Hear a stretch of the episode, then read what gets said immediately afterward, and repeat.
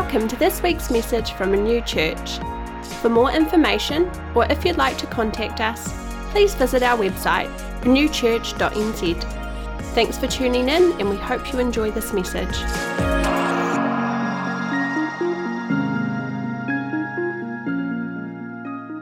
I want to talk about the presence of the Holy Spirit today. So, we're continuing our, our series all about the Holy Spirit. And I called it the other guy because so often um, we, we, hear amazing sermons about God the Father, we hear amazing messages about God the Son, but we don't often hear a lot about God the Holy Spirit. We sort of know He's, he's there, He's part of the Trinity, Father, Son, and like this other guy, though. So uh, I've really um, been so encouraged and, and challenged personally about doing some fresh research and really allowing the Holy Spirit to do a work in my heart. Um, just how He's a person, the promise of the Holy Spirit, um, the promises, uh, the presence which I'm going to be talking about this morning. I'm so excited. And um, we often talk, and we've been singing it this morning about um, the, the, manifest presence of God. And there's songs like When You Walk Into the Room, we're talking about God's presence coming in. And, and that's a thing where, um, as, as a, a, collective group of God's people, God comes and it's like a tangible presence. His presence falls upon a congregation of people. But um, I'm talking about the presence of the Holy Spirit in a little bit of a different way this morning, um, in the sense that He is inside of us. We carry the presence of God with us. So, um, prepare prepare to be mind blown. Have your minds blown. I'm so excited about this. Um, so I'll start with the Old Testament. Now, they had a thing called the Ark of the Covenant, and if you're an Indiana Jones fan, you'll know a lot about the Ark of the Covenant. Um, and that was a box that had the Ten Commandments in it, had um, other things like Moses' staff in it. But that was the place that it was sort of like it, it it represented the presence of God. The presence of God resided above the Ark of the Covenant. So, wherever the Ark of the Covenant was, um, the presence of God was. The presence of God was in the midst of his people. And, and God instructed the Israelites in, in a very special way how to carry the presence of God. It was always meant to be carried upon the shoulders of his people, on the shoulders of his priests. Uh, the, Israel went through a real dark time. The Philistines captured the Ark of the Covenant, they captured the presence of God, and after a little while, they just didn't want the presence of God around them any, anymore because uh, it, it, was a big deal having the presence of God, especially when you don't like God. So things started happening. They didn't want it anymore. No one wanted to have the presence of God. So they sent the presence of God, the Ark of the Covenant, back to the Israelites on a cart, on a man made instrument. Now, God's presence was never meant to be carried upon something, it was always meant to be carried upon people. Um, but these guys, obviously, they're pagans, they didn't know this. So, fast forwarding a little bit, David is, is passionate about getting the presence of God back to the holy city, back to Jerusalem. But for whatever reason, he said, let's just put it on a cart again. He didn't follow what God said, it had to be carried upon the shoulders of people. He said, let's just basically do what the Philistines did and carry the ark upon a cart. Now, the cart broke down. God judged someone who was trying to, to steady the ark, and it was just bad news. So, a couple of things we learn from that. Carrying the presence of God is a big deal. It really is. It's a huge responsibility. There is a cost to carrying the presence of God. Another thing, the presence of God was never meant to be carried upon something that's made. It's never meant to be carried upon a project or a platform or a program. The presence of God is always meant to be carried upon people. So David finally followed God's instruction, um, and there was a lot of celebration. The presence of God came back to Jerusalem. So that's sort of Old Testament. Just want to jump into New Testament now in John 14, 16. And I, this has been like the, the key text through the series. And this is what Jesus says I will ask the Father, and he will give you another advocate who will never leave you. He is the Holy Spirit who leads into all truth. The world cannot receive him because it isn't looking for him and doesn't recognize him. But you know him because he lives with you now and later will be in you. Now, in the Old Testament, the presence of God was carried upon the shoulders of the priest. And you're saying, well, that lets me off the hook because I'm not a priest. Actually, in 1 Peter, it says that God uh, regards all of us as his holy priests. We are called to carry the presence of God, but no longer externally. We're called to carry the presence of God in our lives, in our hearts. And Jesus said, God's presence is with you, but later He will be in you. You are called to be a God carrier. As soon as you gave your life to Jesus, you wrote, put up your hand and you said, I'm going to carry God from now on. Now, if that doesn't blow your mind, I don't know what does. Because God, the creator of the universe that spoke and amazing solar systems and planets and stars, He's now given us the privilege of living inside us. We are called to be carriers of the presence of God. Now it gets, gets more crazier. John 16, 7. But in fact, it is, this is what Jesus says a couple of chapters on. But in fact, it is best for you that I go away because if I don't, the advocate won't come. Again, the advocate is, is a name for the Holy Spirit. It means comforter, counselor, companion, friend, counsel, legal counsel. It's an amazing word.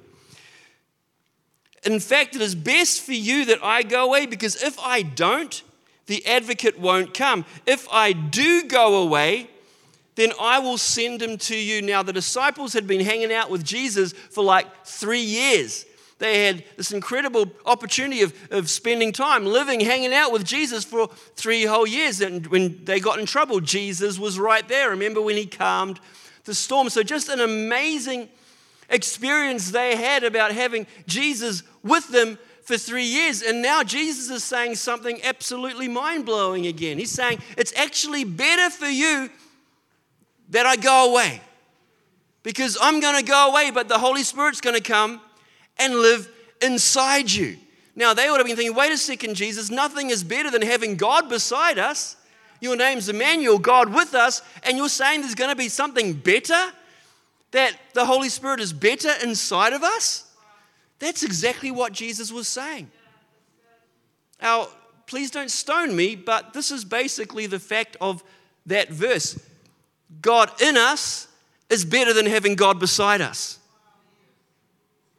The Holy Spirit in us is better than having Jesus beside us. Oh, it's crazy, Simon. Whoa. Actually, Jesus said it himself it's better that I go away. Because then you're going to have the Holy Spirit, who is God, living inside you. You all are going to be God carriers. And the Holy Spirit's never going to leave you because He's living inside of you. You know, the Holy Spirit in us, I believe, is by far the most, and I don't want to call God a resource because He's not a resource, He's a person. But the most undervalued resource we have the most under honored gift that we have in the, in the universe is actually God in us. The Holy Spirit living in us, this incredible opportunity we have about being vehicles in which God is inside. This world is lost. And we are carrying God. We are the vehicles to get God into this lost world. That's why Jesus said, It's better than I go away because now all of you are going to be carrying me inside of you. Now, you can't have that revelation and stay the same. You can't. So, tough. Understanding that I'm carrying the Holy Spirit, that I'm carrying the presence of God in me. Wherever I go, that, that God's never going to leave me, He's never going to desert me. And wherever God is, supernatural things uh, the potential is always there to happen. And we all have this incredible opportunity and experience and privilege to, to be God carriers, to carry the presence of God. Absolutely incredible. But having said that, there's probably a lot of implications now. When, when you have that revelation, wait a second, I'm a God carrier, I'm called to carry the presence of the Holy Spirit, it's going to mean some things. And, and they're all good, but maybe there's a little bit of responsibility that comes as well. So, what is the, the effects or the implications now of understanding that we carry the Holy Spirit, that we are God carriers? Number one, value. We realize how valuable we are and how valuable God sees us. In 2 Corinthians 4 7, it says, We are like common clay jars that carry this glorious treasure within. We are now carrying this glorious treasure, the Holy Spirit. And we are just like clay, it says, clay jars. Some of us are cracked, some of us are crumbling. but the contents makes the container valuable. You have like an Armaguard truck, and it's just like a truck. But when you fill that, that Armaguard vehicle with whatever they have, money and gold, it makes that Armaguard truck incredibly valuable. Treasure hunters spend a lot of money trying to find shipwrecks, and the shipwreck becomes incredibly valuable, not because it's a rotting piece of a whole lot of wood, it's because of the, the treasure within. You become incredibly valuable because you are carrying God inside. So don't ever say that you are worthless. Don't ever think that you aren't valuable. Don't ever think that you aren't precious in God's eyes because you are. You are so valuable that He said, You're so valuable, Simon, I'm going to put myself inside of you. That's how precious I think you are. Value number two security, assurance, and hope. Ephesians 1, um, starting at verse 11. I'm just going to read a few verses here because they're so amazing. Through our union with Christ, we too have been claimed by God as His own inheritance. So sometimes we look forward to you know, getting an inheritance one day. It's like, wow, we're going to get some money maybe. But God looks at you and He says, wow, I'm going to get Christy one day. I'm going to get Wayne one day. I'm going to get Chris one day because He looks at you. You are His inheritance. He can't wait to get His inheritance. Before we were even born, He gave us our destiny that we would fulfill the plan of God who always accomplishes every purpose and plan in His heart. Before we were born, God is pro life. God's purpose was that we Jews, because um, they're talking to Jews at, at this part, who were the first to long for the messianic hope and would be the first to believe in the anointed one and bring great praise and glory to God. And because of him, when you are not who are not Jews, which is us, heard the revelation of truth, you believed in the wonderful news of salvation. Now we have been stamped with the seal of the promised Holy Spirit. We've been stamped with the seal of the promised Holy Spirit. He is given to us like an engagement ring as the first installment of what's coming. He is our hope promise of a future inheritance which seals us until we have all of redemption's promises and experience complete freedom all for the supreme glory and honor and God. The second implication about understanding that we carry the presence of the Holy Spirit, value, secondly, is security, hope, and assurance. We've been stamped with the seal of God. Now, back in the olden days, like kings had rings, signet rings, and they had a seal, like a, an emblem that was very unique and original to them. And uh, wherever they had documents to seal or, or authenticate. They would um, put wax on that envelope and they would seal it with their ring. And that meant a few things. It meant that that document was genuine. Um, it carried the authority of the king. It carried the power of the king. It carried the protection of the king. Everyone knew that that document had been sealed by the king. It had been approved by the king. You have been approved by God because you've been sealed by his Holy Spirit. Now, you may not see that in your life, but I get, guarantee the enemies of God sees that seal on your life and they think twice before messing with you because you carry all the power, all the presence, all the authority, all the authenticity of God himself. And you guys need to wake up this morning because this is good preaching, man. This is awesome. I'm so excited about this. You guys are learning incredible truths that you are so valuable, that you now have hope, it's a seal that the Holy Spirit is a seal that we are saved and set free, that we've got incredible destiny ahead of us. So good. Three, it just gets better and better. Freedom from condemnation. Romans 8 1 to 2. So now there is no condemnation for those who belong to Christ Jesus. Everyone say no. No, no condemnation. And because you belong to Him, the power of the life giving Spirit has freed you from the power of sin that leads to death. The presence of the Holy Spirit has freed us. We can live in freedom now. We don't have to be slaves to sin anymore. The, the only power that sin has over us is the power that we give sin in our lives. I love the same verse in the Passion. It says, So now the case is closed. There remains no accusing voice of condemnation against those who are joined in life union with Jesus. The case is closed. There is no condemnation. So, if anything like me, you, you sort of understand the forgiveness of God, that He's forgiven you, and you understand how others forgive you, the forgiveness of others. But I think a lot of us, if you're anything like me, we really struggle with forgiving ourselves. And maybe you've been a Christian for a long time, but you've been an egg and you've done some dumb things. And you really struggle with forgiving yourself. Sometimes it goes into areas of self loathing, and you just think, man, I just, why? But then God is saying, stop it. The case it's closed. There is no condemnation. You have been forgiven. Some of you guys need to forgive yourself. Yeah, there may be consequences to our actions, but we can actually live in this realm of freedom, knowing that our sin is completely washed away, that there is no more condemnation. And every time we say, yeah, but God's saying, Simon, shut up. The case is closed. It's finished. Stop bringing it up again.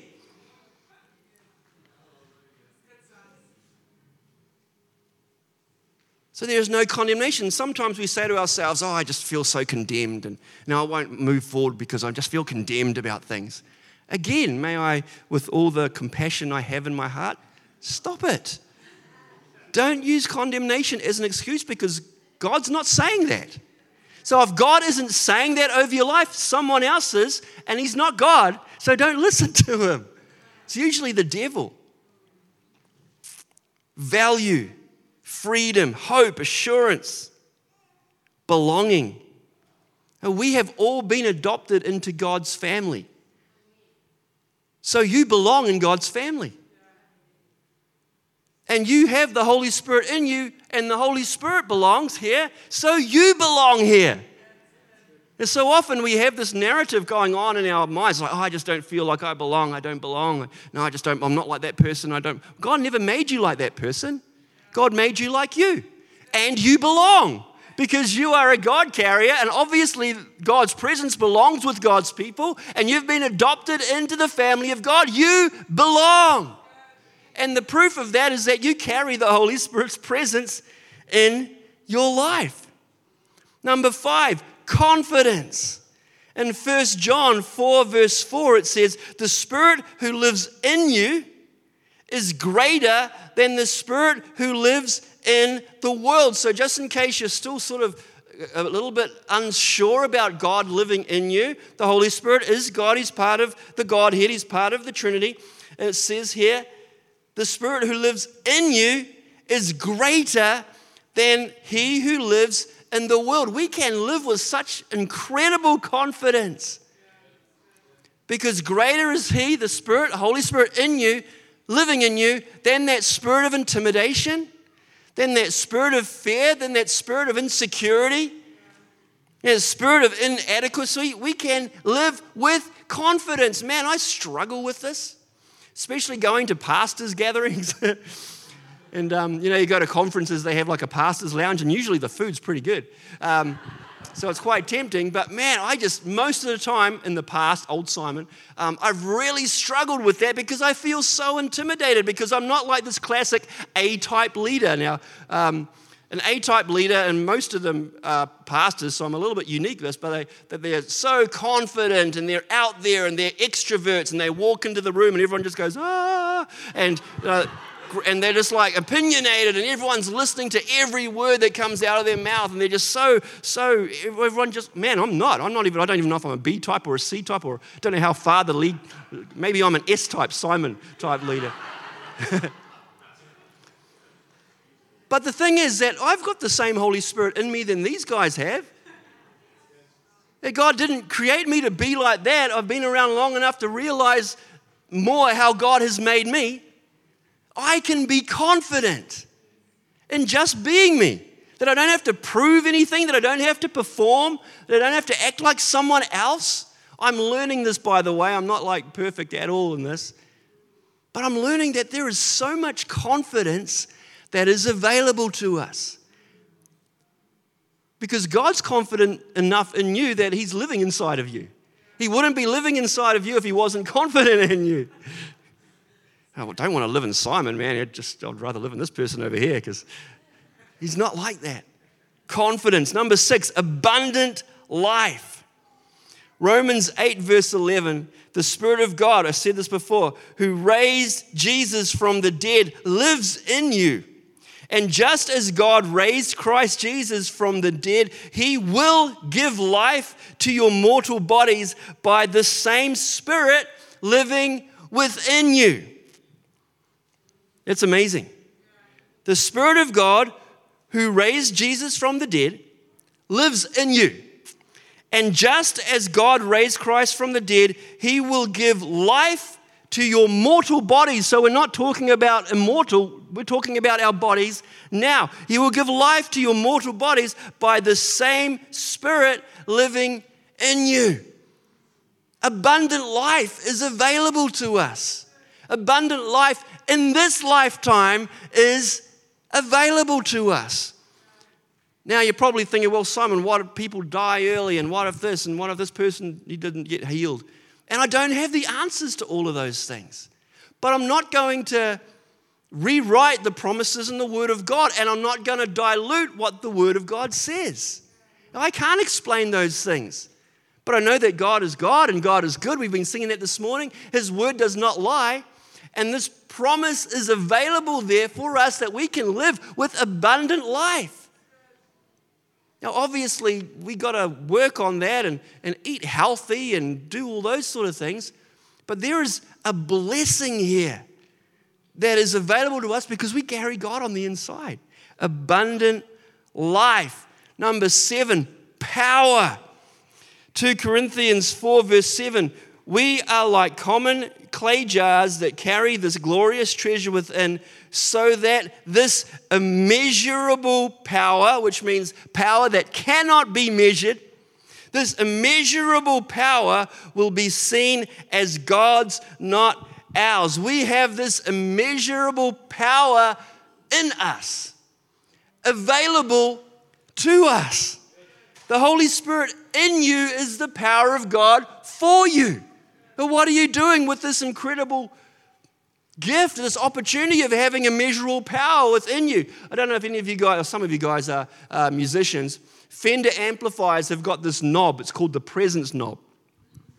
And I don't know the technology behind it. I don't know many people that do. But I do know this, and I read on the Fender amp um, website, so this is true. When you turn that presence volume knob up, it's not a volume, it's a presence knob, the sound becomes more alive. It sounds like there's more power when you play a guitar with the presence knob turned up. We have God's power on the inside. How much power do you want? It's, it's up to us to, to have the hunger and the passion and the desire to turn that presence knob up to 11 in our lives. That's the difference between someone who's saved and is always defeated and is always in poverty and always struggling, still got the Holy Spirit in him, and someone who, you know, everything they do, it just seems that they've got the favor and the blessing of God. They still go through really hard times, but there's like they've got this presence about them, this power in them. I just think it's as simple as this this person here has given more of themselves to the Holy Spirit, and this person over here power. I'm going to be talking about the power of God more next week because it's Pentecost Sunday. There is a difference between the indwelling of the Holy Spirit and the empowering of the Holy Spirit. And I'm really excited about um, talking about that and hopefully seeing God do some incredible things. I don't know, I was, I don't know what I was dreaming of this morning, but I was sort of dreaming that people would be like standing on their seats, just like crazy, applauding God because uh, of this incredible revelation that, wow, we've got the Holy Spirit's presence in us all the time. All the time. And that means that we can walk with value, security, assurance, hope, freedom, freedom from condemnation, belonging, confidence, abundant life, and power, and probably a whole lot of other things that I haven't talked about this morning. Eight, it does mean something though, and I said it before responsibility. You can't have this revelation that you are a God's presence carrier and be the same. You just can't. It actually means something now. When you start to understand that God's just not with me as a believer, He's in me, and I'm carrying, I'm a container, I'm a vehicle of the presence of God. So we can't remain the same. And my prayer is that we don't remain the same. I was talking to my staff on Thursday. We've just been listening to a little bit of uh, teaching lately about the early church, how when it started, the, the church was added, uh, people were added to the group, then they were added to the church, then the church started multiplying, and then disciples started coming along, and then the, the disciples started being added to, and then the disciples were multiplied, and the church started multiplying. And we were having this conversation. Why, in so many people's lives, do they reach a plateau? We see in the normal everyday life of the book of Acts with the church, they were just going from step to step. They were always growing. And I just think it's this that they had the revelation that they were God carriers into this lost world. And they took that responsibility seriously. So, how to honor the presence of God in you. Number one, be aware of the presence of God. Just be aware. Practice understanding that you carry the presence of God. Now, you think, well, that's, that's you know, I don't know how, it's, it's hard sometimes to be aware of people. Now, someone can be talking to you, like my wife, and you're just completely unaware. Like you're so focused on something, and you're just so distracted by something that someone um, beautiful can be talking to you, and and you're just completely unaware. They could be like very close to you. Their presence is right there, but you are just unaware. But they're there. The Holy Spirit is in us, and sometimes we're just unaware.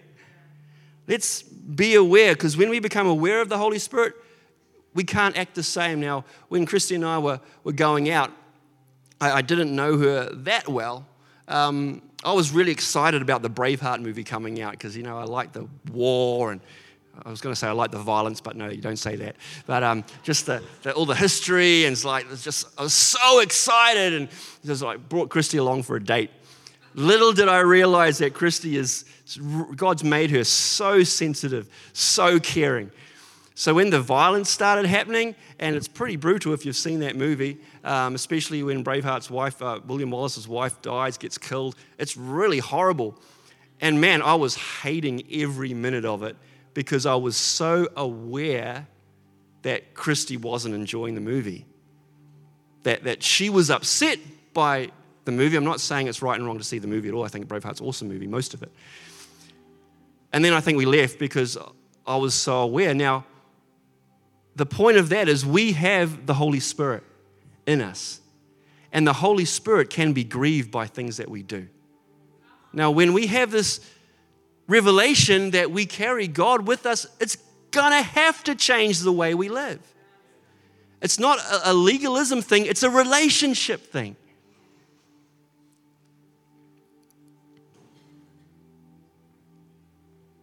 Be aware. Spend time together. Spend time with God. Because you can't not you can't spend time with God and nothing happens. Spend time with God, spend time with the presence of the Holy Spirit, and things just start happening in your life. Now I know for a truth in my life, you know, I can prepare a great message and I can think it's going to be awesome, for example, but if my relationship with God is thin, you know, I can preach that, but there's, you know, it's good, I guess, but there's something lacking. I can't explain that, but Then there are times where I can preach a sermon and maybe a mediocre one perhaps, and, but I, have been close to the Holy Spirit, and man, the effects of that are just like uh, ripples in ocean, just carries on. You can't spend time with the Holy Spirit and nothing happen. And so often we want to get all these tricks and tips, and they're not really bad, but I think the simplicity of it is spend time with the Holy Spirit. Just spend time in His presence. And He will start moving in your life in ways that are so powerful, maybe some unseen ways, but they are so powerful. For one, you'll start to exhibit the fruit of the Holy Spirit in your life. Be aware, spend time together. Number three, honor. Just do things that the Holy Spirit loves to do. And you'll feel the, the presence and the pleasure of the Holy Spirit in your life. The Holy Spirit loves it when we worship God, when we glorify Jesus, when we get into His Word, when we encourage each other, when we live life. He loves those things. If you want to honor the presence of God and you, be aware, spend time together, honor Him. Number three, do the things that the Holy Spirit loves. It's no coincidence that the Holy Spirit's name is holy, the Holy Spirit. And number four, I know I've finished with this a couple of weeks ago, but it is so important. Surrender to Him. Every Christian has the Holy Spirit, but the Holy Spirit does not have every Christian. Every Christian has the Holy Spirit, but the Holy Spirit does not have every Christian. I've been doing a little bit of study recently about deconstructionism, deconstructionalism, where uh, so many people are destructing their faith. They're, they're walking away from God, and it is just absolutely heartbreaking. And we need to, as pastors, start to address this more. And probably I will. But there was one guy called Gordon on this forum I was reading, and he just says this Is there really any evidence the Holy Spirit is actually here anymore? Our church is fragmented, our miracles are fake, and our fruits are rotten. Is there really any evidence the Holy Spirit is actually here anymore? Our church is fragmented, our miracles are fake, and our fruits are rotten. We are the evidence.